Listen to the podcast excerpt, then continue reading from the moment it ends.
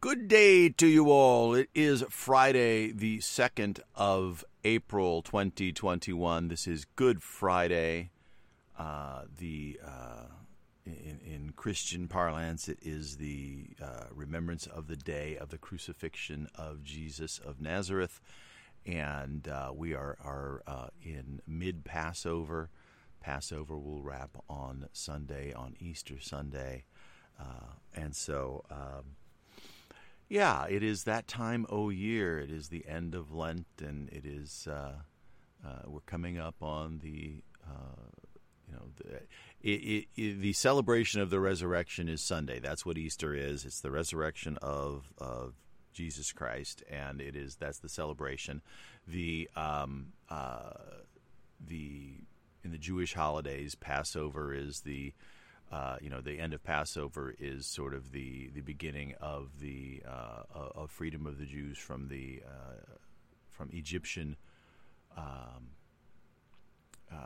enslavement and uh, and the end of the the period where Moses, in, in, speaking for God, was was having the the plague sent upon Egypt in order to convince the Pharaoh to let my people go, as the spiritual used to uh, say, or still says, I guess, if you're singing that that that song. So um, you know, it's a very holy time for a lot of people around the world. Um, but it is still Friday, and so we are happy to be on a Friday and uh, looking at a, at a, at a weekend where, you know, this year as uh, as people more and more people have gotten vaccinated, there will be families that are going to be able to gather a little bit more than than we have in the past and uh, enjoy each other's company and uh, and celebrate those holidays. Um, you know, and uh, that's something that I think everybody is looking forward to, or at least I, I won't speak for everybody everywhere, all the places, you know, but uh, it is a Friday you know, I guess it's already Saturday morning in certain places in the world. So, you know, happy Saturday to you if you happen to be listening to us there.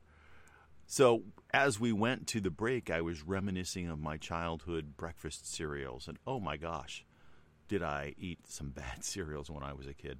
So, I wonder I have any teeth left at all.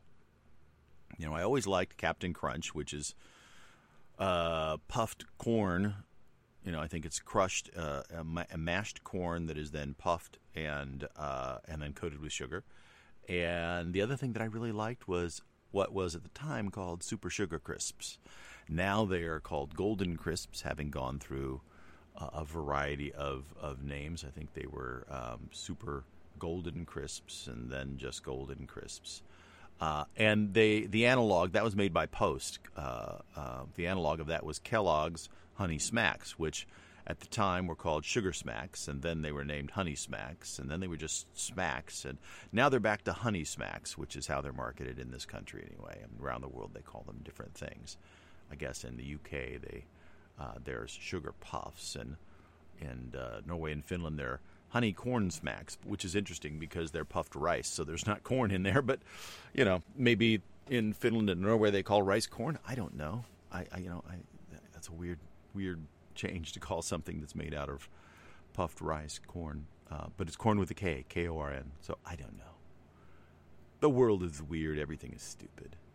Um, yeah. So those have like amazing amounts of of uh, sugar in them, and uh, Captain Crunch I'm just curious with Captain Crunch. Like that seems to me like it would have as much or more cereal in it, or I mean cereal sugar in it. Uh, wow. Captain Crunch maple syrup that they've dyed blue. That is about the grossest thing I've ever seen. Um, hmm. So Captain Crunch is made by Quaker Oats, which is a subsidiary of Pepsi.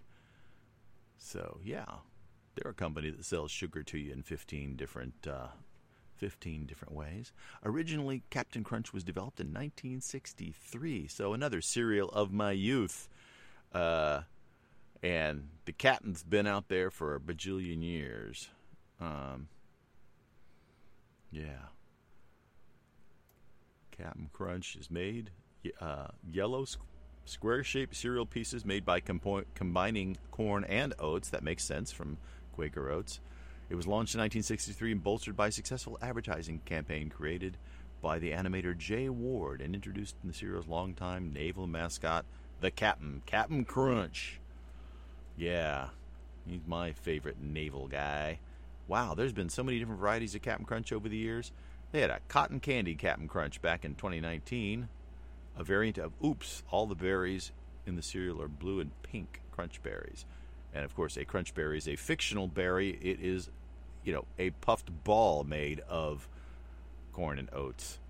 Because, you know, heaven forbid we actually put fruit in anything. Um, you know, that would be way too easy and natural and healthy. Um, and if we do, we'll make sure that we coat it in sugar because we want to make sure everybody gets sugar because people like sugar.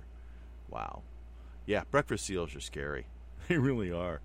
Um, the original Captain Crunch cereal was developed to recall a recipe of brown sugar and butter over rice. It was one of the first cereals to use an oil coating to deliver its flavoring, which required an innovative baking process. Interesting, interesting. The science of processing sugar for your ingestion. Captain Crunch. Interesting. Apparently, there's also a very famous hacker named John Draper whose nickname online was Captain Crunch. Aha, John Thomas Draper, known as Captain Crunch or the Crunch Man. So, uh, anyhow, yay to breakfast cereals. Let us all not go into sugar comas. Let's see. Oh, hey, we've been talking about lumber. Um, I'm surprised Erin hasn't joined us yet. She'll be ah, ha, ha, magically as I speak her name, she calls. Good morning. Hi. it's ironic because I was I was just continuing to talk about breakfast cereals and the sugar comas that they might induce. Uh, and I said, "Wow, I wonder why Erin hasn't called in yet." And literally, as I said your name, the phone started ringing. I went, "Aha!" yeah. It hey, took me a second to get things squared away at the radio station because my keys had fallen out of my pocket and I couldn't find them. Ah, well, you know, at least you didn't lock yourself out of a running vehicle. Uh, says he who has done that twice now, twice. Um, so we were talking about the cost of lumber going up a lot and wondering, you know, how is it that the cost of lumber goes up, the number of trees are planted. What it is is apparently over the course of the pandemic, a lot of people have decided to start buying houses. There's it's been a housing boom, and so construction has gone up dramatically, like 30% up in the number of house starts. And that's why lumber's going up because they're buying up lumber to build houses and so it's just causing a pinch on, in, in uh, because of an increase in demand.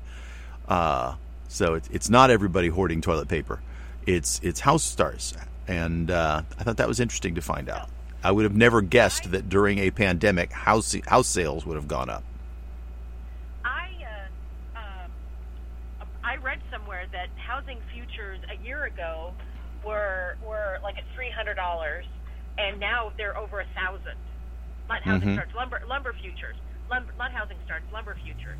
Yeah. And so, um, you know, and I I don't know about the commodities market. I've not ever been in that world, but um, you know, I'm like, oh my god, that's that's you know, three hundred percent. Yeah, well, they're saying that lumber prices have shot up 180 percent. This is being reported as of February 28th in Fortune magazine, and they said expect to pay $24,000 more on average for a new home because of the cost of lumber. Because that's roughly a fifth of the materials cost in building a, a new home is the lumber. So, uh, well, that makes sense. Yeah. I wonder if people will start building their homes out of other materials, right? I mean, yeah. Well, there's lots of places. Adobe? Yeah, there's lots of places where they do build, you know, homes with like. In fact, uh, a lot of homes in Florida are built with uh, cinder block walls, exterior walls. They still have to do lumber interior framing, but there's, you know, a, a, and that's because they're trying to build them against, you know, hurricane strong winds and stuff like that. And so that's a common way to build a home there. Here in California, that's a very brittle way to build a house, and not so good when the earth moves around a little bit. And so that's why we tend to stick. fall on you. Right. We tend to stick with lumber because it's kind of flexy bendy. I mean, it's not wiggly, but you know what I mean? It gives a little bit. Yeah. And and if you build it on top of a steel reinforced uh, concrete foundation, then the whole house just kind of surfs the ground and then the foundation may crack a bit, but it's, you know, the house itself stays in in one piece whereas uh you know, I, I think it just depends on where you're building, right? I think adobe makes a lot of sense if you live in the Southwest because those really thick walls are incredible insulation against the outdoor heat. I remember when I was a kid and we lived in New Mexico, my parents went and walked through an adobe home that was like, uh, at that time, almost 200 years old, and it was for sale. And so, you know, and I thought it was pretty exciting. We might go move into this cool house. And they were three foot thick adobe walls. And when you walked from outside on a day when it was, you know, near 100 degrees, you walked inside and it was relatively cool. It was like walking into a cave uh, because essentially it was a, you know, man constructed cave above ground. Um, on top of being just a beautiful old home with hardwood floors and, and giant wood beams, you know, and, given the area, I'm wondering where the heck they got that wood. That had to have been cut down miles away and, and trucked in or brought in on a. I guess if it was as old as it was, then they probably brought in on the on wagons. But because these were big, big, you know, logs that were used as um, structural reinforcement for the roof and stuff. And uh, there weren't any trees like that in that area, so they had to have come from the mountains. But the nearby mountains, meaning you know 30 to 50 miles of you know lugging a big tree on a wagon to get it there. Yep. so it was probably a hugely expensive home to build when it was built but it was beautiful beautiful. And and literally a house that you wouldn't need to uh, air condition much at all just because it was so so well insulated and so the walls were so thick that you know heat just didn't penetrate in. Um, and likewise warmth didn't seep out in the in the winter as long as you know you had good windows right Yeah, exactly. So, you know, I wonder if it will, like I said, it make people be a little more creative about what they're using for their materials. yeah Um, and so, uh, you know, I, I, I keep hearing about them doing, you know, 3D printing of homes and, and other things. I don't know that a 3D printed plastic home would work in California because of earthquakes, but um, you know, I, I maybe work in some work somewhere else. I've also heard of people building homes out of containers, like those big shipping containers, which to me sounds Right. miserable. Why would you do that? But people do. it. I've watched I have watched several shows where they have built them out of them and they they end up looking very pretty, but unless you cut sides out and combine containers, everything is restricted to the, the width of you know, every room is constricted to the width of a container. I've only seen one show where somebody built one and stacked them and actually he, you know, was able to and then he built exterior to those too to build a really and he kind of set them in a in a square so that there was sort of like this covered central atrium area to the home. Um, it was, Oh. you know, really beautiful. Um, and from the outside, when you saw it when they were done, they had clad everything, and you wouldn't know that it was shipping containers. Otherwise, most of the time, it looks like somebody built a house in a box that was too small for a house. so you put them two Yeah. side by side, you got a double wide.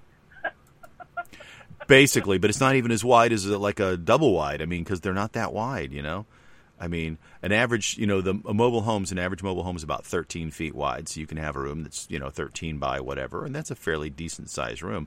These things are like, uh, you know, eight feet wide in some cases, or 10 feet wide, you know, Oh, at the most. And so, so that really limits the size of a room. Yeah, Yeah, that's yeah. That's I think the 3D printing has has an interest because you know, like you said, uh, it, it it might be brittle enough that it would have problem, but if you use the right kind of plastics, it you know there there would be give. It just depends on what's the what kind of plastic it is, so that it could then move around. They've even talked about you know doing um, uh, like a 3D printing using basically like a, a a dirt concrete mix, so it would be sort of like an Adobe. Um, but it's got some some either some some plasticine or some sort of concrete or something mixed into it, so that you would literally pick up the dirt from the area and then mix something into it, and then basically you know create it, paint it out as you go, and build up walls. And uh, they've talked about doing something like that for making places to live on Mars, where they could send the machine up in advance and it would build habitats, and then when people got there, they would finish them out. Interesting. Yeah. I'd be interested in, in seeing how it worked, you know, or, or whether it made sense. I mean, I'd like to see a house like that, you know. I wonder, though, you know, especially in places like California where we tend to have lots of rules and regulations, is like, will that pass an inspection from a home inspector? you know, with that, with with the with the um, would your you know regional um, inspector approve the building of that home as it went up? And I was like, I have my doubts, but you never know. I don't know. I mean, I know that there are very specific regulations for tiny homes, right? So they have to stay on the truck and they have to, you know, they they really have to be mobile, right? Um, you can't, you know, in lots of places in California, so uh, and across the country. So I think this would be kind of like that. Yeah, You know, they have to stay on the wheels, from what I understand. So yeah. Well, and I mean, I've seen tiny homes that were built not to be mobile; they were just tiny. So how do those stay on the wheels if there aren't any wheels to begin with? But- the but the wheels got to be. I'm talking about the, the what you know the the the tiny homes that are that people were building that were built on like on a trailer. Right on trailer beds and stuff. Yeah, and I've seen a lot of those. Yes. Yeah, and I, I know what you're saying. Um, so, I found an article that lists the uh, five, uh, the 50 most popular breakfast cereals uh, in order of sugar content, and of course they've listed them backwards. So I'm scrolling to the bottom to see where they are. Some of these are cereals that might be sold in other places in the world that I've not seen. Uh, I've not seen Cocoa Dino Bites, but Honey Graham O's is number 15. Remember Quisp? Not No. really. No. Yeah, might might have been a generational thing. Captain Crunch sits at number nine. I knew that had to be one up that was high up there because I loved that one too when I was a kid. Uh, Tootie Fruities looks a lot like Froot Loops. That must be uh It's sold by Malt-O-Meal. Uh, Cocoa Roos is uh, sold by Malt-O-Meal as well. I think some of this stuff is in the UK because I don't think we we have it, but we have like a different brand name here. It looks a lot like Cocoa Puffs. Uh, golden Puffs, which look like the uh, like the rice puffs that uh, um, you know of Super Sugar Crisp fame, are number three. Let's see, number two, Golden Crisps, post Golden Crisps, originally called Sugar Crisps, is number two, and number one. Chocolate Marshmallow Mateys. I don't think that's sold here. It's a Malt-O-Meal one again. I think it's sold in the UK. It has 147% more sugar than even the than the average cereal on the market. Its first ingredient in the cereal is sugar. But that's not Oh the my only God. sweetener. Chocolate Marshmallow Mateys also are made with corn syrup and dextrose. Oh my. Oh, my goodness, does any- for crying out loud? Yeah. Yeah, can you imagine? No. chocolate marshmallow mateys. Yeah. No, and one of the things I was reading about, like golden sugar crisps, they said that a um, uh, the dentist that had done the study said that that that a bowl of of the uh, golden crisps, or originally, I guess at the time they were sh- super sugar crisps or sugar crisps. I don't remember exactly which name they were using at that point in time. Um, that was uh, had more sugar than a regular glazed Dunkin' Donut. They said he That's he said you'd be better off eating a glazed Dunkin' Donut than eating a bowl of that stuff. Wow. So the only so I did we did have breakfast cereals at home, um, uh, but I, I liked the I liked grape nuts, and I liked Mhm. um, the uh, frosted mini wheats. So where it was you know the wheat they're like the wheat biscuits, but the on one side it was Yeah, they look like they look like a bale of hay, like a little bale they of do hay. they look yes, and I like those. We occasionally had those in our house, and we almost always had uh, grape nuts, but we weren't allowed to eat those. Those were my dad's cereal, and so we weren't allowed to eat those because if he came down and they were gone, he would be upset because all the kids ate his cereal. No, you guys eat the sugary stuff. Of course, we were happy to eat the sugary stuff. It wasn't like no, you know, if you had the choice and you were used to eating the sugary stuff, eating grape nuts was like eating little rocks. So. Um, I but I was more likely to put it in yogurt than I was in milk. I'm Ah. not a big milk drinker. Well, Never see, really growing up, been. we never had yogurt in the house. Yogurt was a foreign thing. In fact, I remember when one of my uncles visited, and this is my one of my dad's brothers, who's you know a decade younger than him, uh, and they made yogurt. And so the first yogurt I had ever had was like homemade yogurt. And and and my, actually at one point my mom had a yogurt maker that was like this little tray type of thing that you plugged in that and and you'd put four little cups in it and it would keep them warm so that the uh, cultures could grow. And that's how we got yogurt. We never bought yogurt in the store. In fact, I'm not. I, maybe it was there. I don't remember seeing it. But at the time, we also shopped at a, uh, you know, military commissary for our groceries because that's where it was cheaper and affordable. Because you know, my dad was in the military growing up, and you know, feeding a family on a military salary, you you cut corners everywhere you could, and you bought food where it was cheaper. And we lived on base for a lot of years, and so that was the only place to go unless you wanted to drive a long way to go find another grocery store. So you'd buy at the commissary. And at the commissary, that you had milk, one kind. You know, it was uh, a can of soup. You might have two or three flavors. That was it. I seem to remember tomato and, And chicken noodle. chicken noodle. And there might have been other ones. If they were, they weren't in our house. You know, I remember. I remember when um, Campbell came out with chunky soups, and my mom brought home chunky chicken noodle, which you didn't have to add water to because it wasn't a condensed milk like or a condensed soup like their traditional Campbell's cans. And I ate it and went, I don't like it as much because I was used to watery soup. That's what chicken noodle soup was was watery chicken broth with a few noodles and a bit of chicken floating around in it. This stuff that and- was and like thicker and oh yeah, pff, of course we ate lots of salt and lots of sugar. That was growing up, man. Um, you know, I mean that's just that's what was there. That's what you did. You didn't have a choice. Um, yeah. I still I, I I still like the Campbell's chicken noodle if I'm um, if I'm feeling Mm-hmm. like I want you know something nostalgic then that's probably Right. what I'll have. Um, I, don't- did for really years. I did for years, but my wife has weaned me off that, and she makes great homemade chicken noodle soup or chicken uh, chicken vegetable soup, uh, and and so now that's what I crave when I need I want comfort food. I you know after So I I make you know really thirty plus too. years of marriage and stuff. I, you know, yeah, yeah. You've talked about some of your soups, and so yeah, I'm like, but I know what you mean. That stroll down memory lane, just the right mix of, of lack of chicken and, and too much salt is just something that's hard to duplicate. exactly. yeah, Oh, all the crap we grew up eating. Oh my god. yeah. Grape nuts, which actually contains neither grapes nor nuts, is made of wheat and Yeah, barley. I don't. I don't know why they have that name. It makes no sense to me.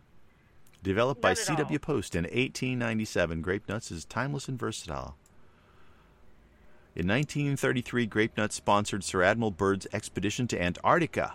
At the time, maps of the expedition even appeared on grape, nut, grape Nuts boxes so that you could eat your cereal and track where they were. Oh, that's cool. That's cool.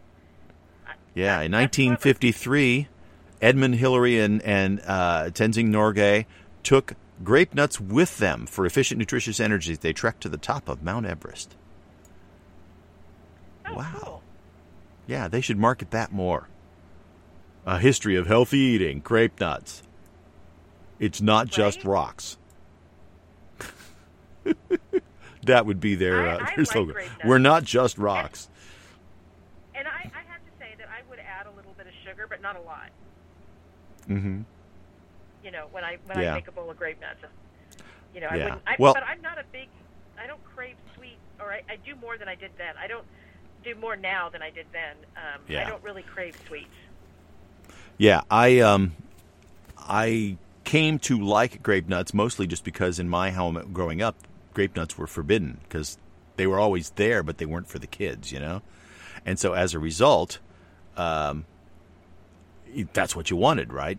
Uh, like I said, I mean, I'm, I would, I'm not stupid. I ate the sugary stuff because it was sugary, but uh, um, but maybe I was stupid. Um, but uh, you know, that was um, it was sort of the thing that you you know it was forbidden fruit, right? Or lack of fruit because there's no fruit in it. Grape nuts. I you know the grape nuts I remember was the uh, Euell Gibbons doing his uh, appearances back in the 70s. He started doing commercials for grape nuts, and he was a famous naturalist at the time.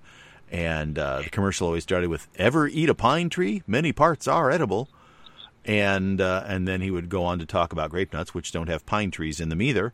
But uh, you know, it was it was a complete non sequitur, but it was like okay. But I remember him saying that. The irony is, is that when he passed away, he died. Uh, and this is a naturalist, right? Died of a bleeding ulcer.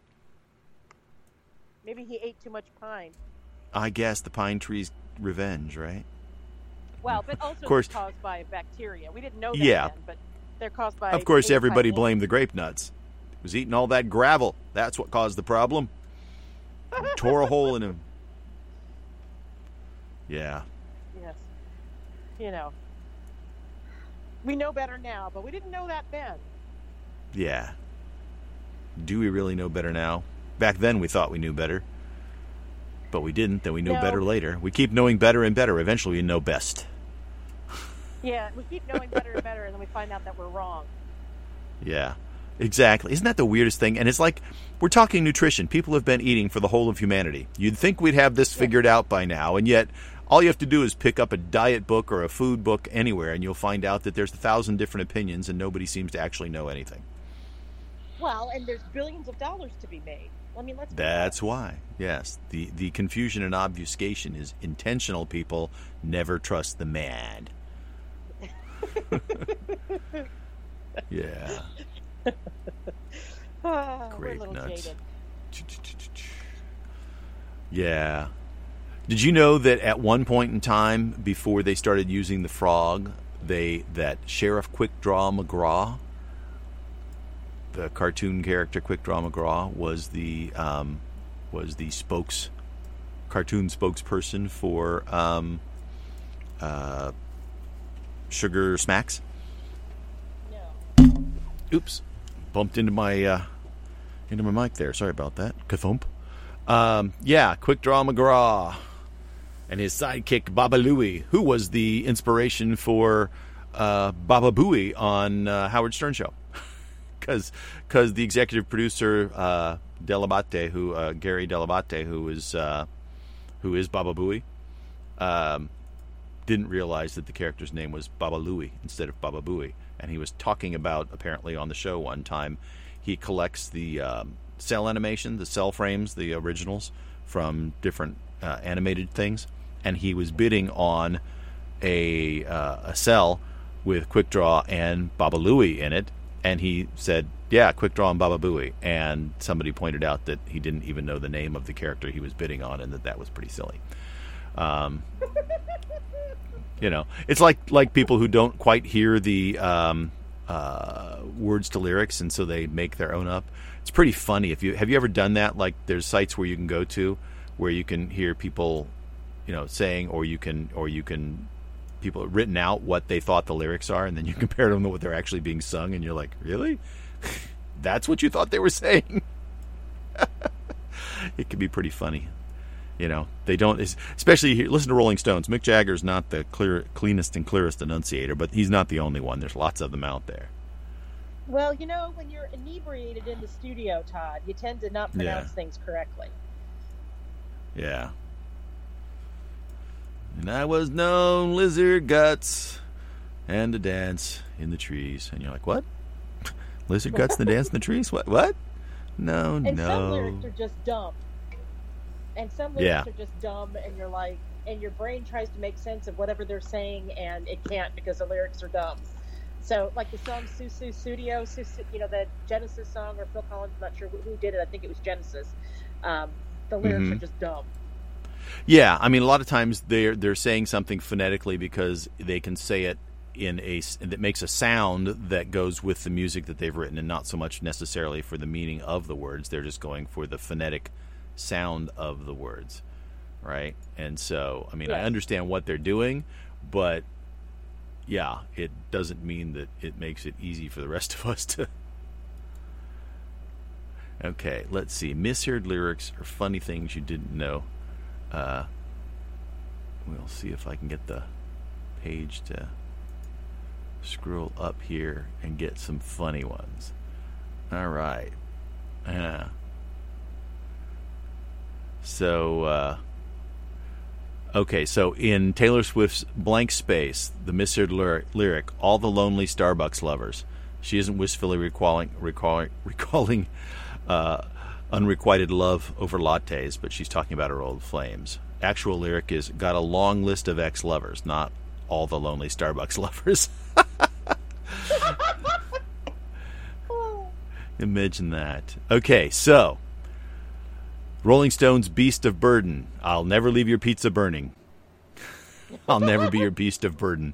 Now, see that one. I always heard I always I'll never be your beast of burden, but I'll never leave your pizza burning, which, you know, at least it makes sense. this one's great. Hotel California, on a dark uh-huh. desert highway, cool wind, uh, cool whip in my hair. and I know I see I started singing it correctly because I know it's cool wind in my hair, but some some people apparently thought it was cool whip in my hair. Because uh, that makes sense. But then there's MacArthur Park. Someone left the cake out in the rain, and I don't know how I'll make it because it took so long to bake it, and I'll never have that recipe again. Oh no! And those are that's the actual lyrics. Yeah, and then you're like, wait a minute, is that what I heard? Yeah, those are the actual lyrics. okay, listen to okay, this one. Summer, you keep it's singing. ABBA, Jackie Chan, Jackie Chan, Jackie Chan, Chan Chan. If you change your mind, Jackie Chan, I'm the first in line, Jackie Chan.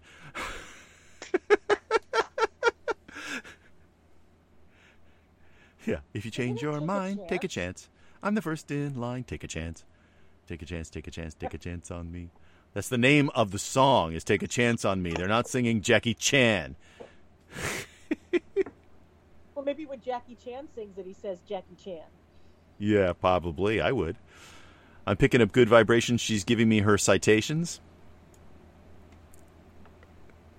Uh, and it's actually that's that's good vibrations by the Beach Boys. It's actually I'm picking up good vibrations. She's giving me excitations. Ah. Not her citations. She she she pays her own citations. yeah. That's funny. Living on a prayer, Bon Jovi. It doesn't make a difference if we're naked or not. the actual line is, it doesn't make a difference if we make it or not. not. If we make it or not. Yeah. if we make it or not. That's funny. Yeah. Yeah, yeah, it's easy to mishear stuff and you know, it's funny because that happens a lot too. You know, like if you're just listening to people talk, you think you hear them say things, and then you go back and go, "Wait a minute." And a lot of times, I think it's it's it's not necessarily them even saying it wrong. It's your brain, in context, not picking it up. Your your brain doesn't file the information properly. It's and, and because I have on TV shows heard them say something that didn't make any sense to me, backed it up and listened to it again, and I'm like, oh, okay, that that's different. yes. Never mind. we all have our Emily Litella moments, right? yes, yes. Especially if you're talking to somebody who who speaks.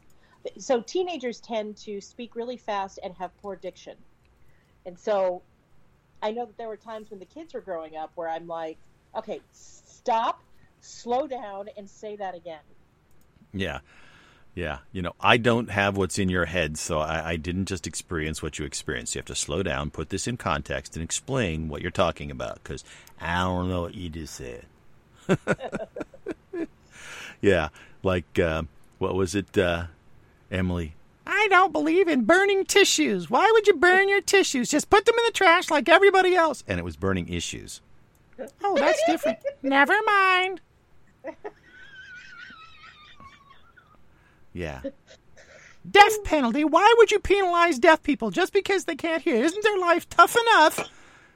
Oh, death penalty. That's different. Never mind.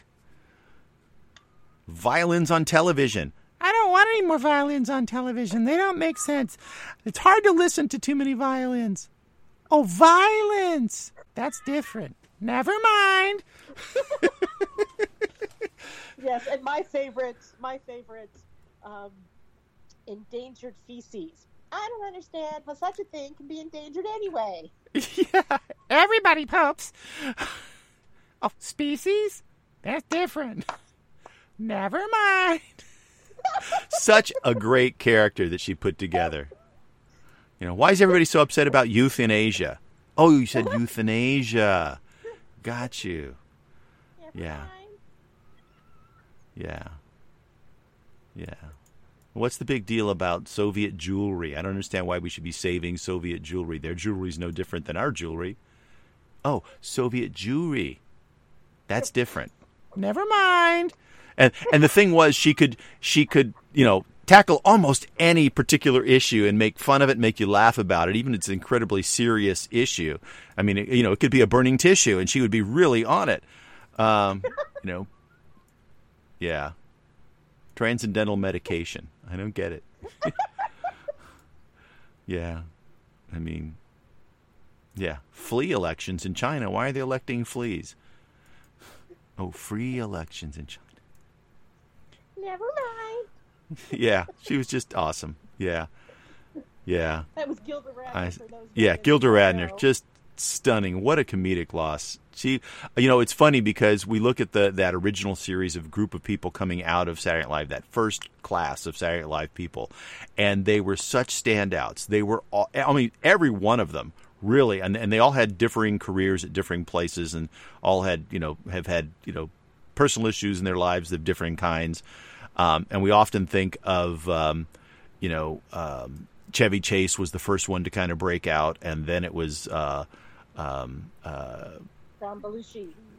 Belushi and uh, and his partner in crime, um, Aykroyd. uh, Dan Aykroyd. Thank you. I'm I'm, bl- I'm blanking on names here because I'm looking at Gilda Radner. But you know, uh, every one of them was able to go on and have a, a pretty astoundingly good career in different ways. Um, unfortunately, we lost Gilda Radner fairly young from cancer.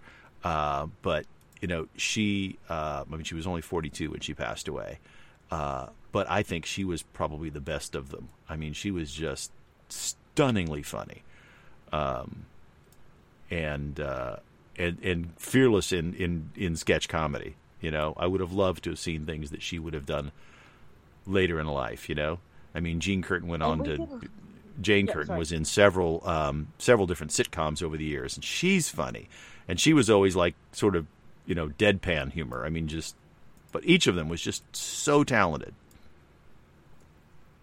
and I think that it really wasn't until Tina Fey that we that that that level of talent was matched by another woman on Saturday Night Live. Yeah, You know, I think you're right. Tina- I think you're right. I mean, there was some really, yeah, there were some really good uh, female comedians, but just the, she was like on another planet. Um, you know, I mean, really, really good, but, uh, but uh, yeah, it was, um, you know, that 1975.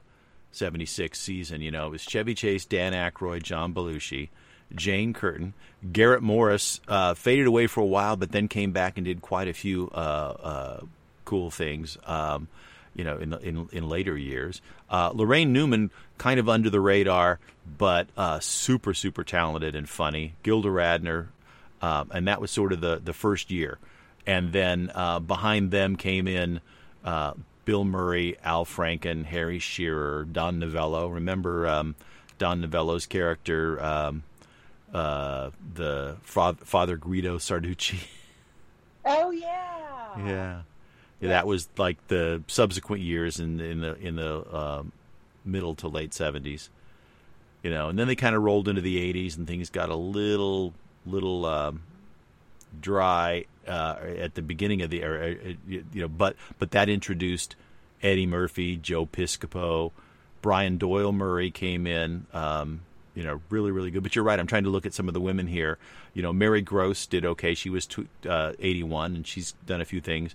Uh, Julia Louis Dreyfus, obviously, she'd done a ton of stuff, and she was on the cast 82 to 85. Uh, Oh, I had Which over- forgotten that she was on SNL.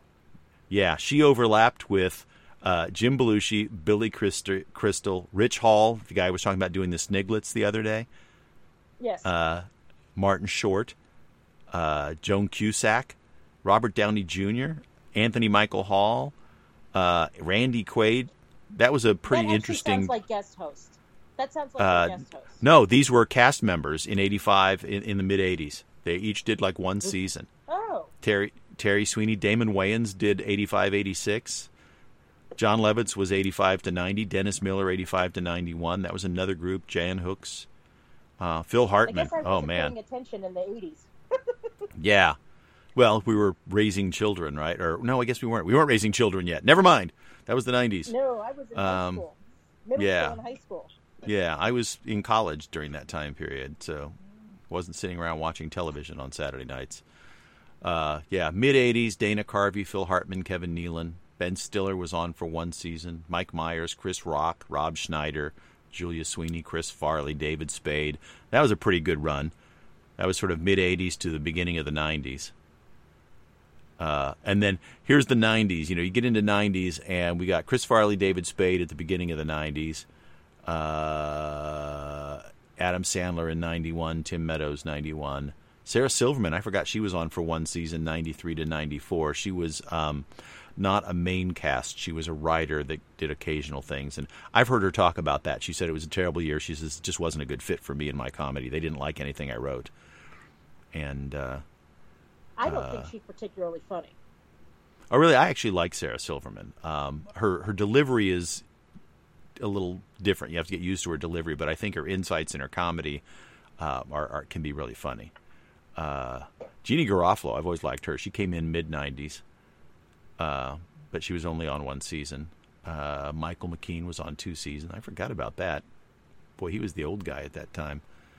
Um, Molly Shannon, Will Ferrell, man, the talent that's gone through that place. Uh, Chris Kattan, Tracy Morgan, Jimmy Fallon. That was uh, late '90s to early 2000s. Uh, Tina Fey, 2000 to 2006. Yeah, I think you're right. If you if you get off of that first original cast, Tina Fey was the first like absolute superstar. Now there are some really great people. Tina Fey overlapped with Maya Rudolph, who's fantastic, and Amy Yes. Poehler, obviously fantastic. Um, you know, and they overlapped. I mean, they were sort of on the same cast with like uh, Will Forte and and uh, Fred Armisen, and uh, uh, that group. I, I, during that period, I think during the early 2000s, the women really were stronger than the men, even. You know, because that was Tina Fey, Maya Rudolph, and, and Amy Poehler. You know, the guys were Jerry Minor, uh, appropriately named apparently, uh, Dean Edwards, Jeff Richards. I mean, you know, other than Seth Meyers and Fred Armisen, how many of those guys do you remember? Uh. Yeah, Kenan Thompson came in during that time. He's he's pretty funny. He's got a new show, by the way. Have you seen it? I think it's called No. Kenan. It's a sitcom. It's kind of cute. Andy Samberg in the mid 2000s, Bill Hader, Jason Sudeikis. I love Jason Sudeikis. That new show that he's doing on on uh, Apple Plus is phenomenal. Yeah, it's really good. It really is. I love that show. Uh, let's see, mid, middle two tens, a bunch of people. Tim Robinson, I know. Rest of them, I know. Kate McKinnon's the one who's been the breakout in the uh, in the like two, 2012. She joined this, and she's still on. She's been on there ten years. But she's like she's carrying the whole cast. She kind of is, and yet sometimes I really get tired of her. Her she seems to, even when she's in movies, she just kind of overacts to the point where I don't find it entertaining. Um. She rubs me the wrong way sometimes. I guess I've seen her when she's more toned. It's almost like um, Adam Sandler. Adam Sandler toned down in movies is phenomenal. When you let Adam Sandler just be goofy, it, he bores me, and I kind of feel that way with her. You know, when she Yeah. tones it down, if she's Yeah. got the right director, she's incredible. But left to her own devices, she she spins off into, you know, just stylistically things I don't care for. Um, but you're right. I think she's kind of carrying the cast. The other one that seems to have had been, been a little bit of a breakout, although I'm not a particular big fan of his either is right now, is Pete Davidson in the current cast. Oh, I'm, not a fan. Yeah. Yeah, he doesn't do much for me. And I just don't find his stuff funny. And I'm looking at the rest of these names, and I really don't know any of them. Punky Johnson, Lauren Holt, Bowen Yang, Chloe Fineman, Chris Redd, Heidi Gardner. I could be naming people standing in line at, at, at a uh, cafeteria. Alex Moffat, Mikey Day. I don't know any of these people. Colin Jost has been there since uh, 2014. He's the guy who's the current um, uh, Weekend Update anchor. or co-anchor. Uh, you know, Michael Che is the other uh, weekend update anchor, and so I kind of know them. Leslie Jones is funny, uh, but she quit in 2019, so she she was there five years. But uh, yeah, I don't know. The current cast is doesn't do much for me, but So but still, you look overall, it's a lot of people, a lot of talent. Okay. Well, apparently, us sitting and reading the list of Saturday Night Live cast members doesn't demonstrate much talent either. Sorry, everybody, if you were completely bored by that. It was odd, but it was a stroll down memory lane. Happy Good Friday to you all. Thanks for listening, and we'll be back on Monday. Have a wonderful Easter. I'm Todd Brinker. I'm Erin Brinker. Happy Easter, everyone. We'll see you on Monday.